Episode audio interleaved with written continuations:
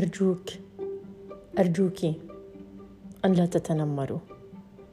من المؤلم جدا أن نتابع هذه التعليقات والتصريحات والأقوال والأقاويل التي يتنمر فيها الآخرون على الآخرين. كيف تعطي لنفسك الصغيره مهما كنت كبيرا أن تعلق على أحدهم؟ طوله شكله وزنه. مدى جماله أو قباحته ذكائه أو نقصان ذكائه. من أعطاك الحق للقيام بذلك؟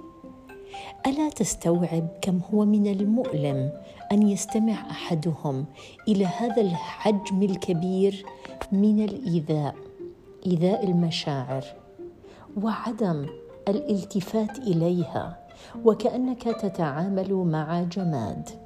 حتى أننا أحيانا نكون أكثر رقة وطيبة ولطافة مع الكائنات الحية من بني البشر من إخواننا وأخواتنا.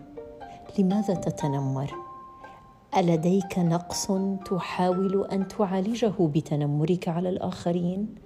أم أنك تحاول أن تبحث عن أضحوكة لكي تسلي وتقضي وقتك فيها؟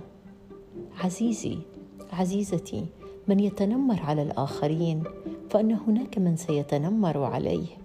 مهما كنت قويا أو صليت اللسان أو لديك السلطة أو القوة فإن لكل قوي من هو أقوى منه ولكل سليط من هو أسلط منه ولكل إنسان شرير من هو أشر منه. أرجوكم أن لا تتنمروا تتنمروا عذرا لأن التنمر يعكس دناءة في نفسك. إنه الوسواس الذي يوسوس في داخلك. تلك ال... تلك الحالة من الانحطاط الأخلاقي الذي قد وصلنا إليه إلى انعدام التربية إلى نقص الدين إلى عدم الإيمان أو اليقين. لا تتنمروا. فإنكم تطعنون الكثير من القلوب بسكاكين لا ترونها ابدا. مساء الخير.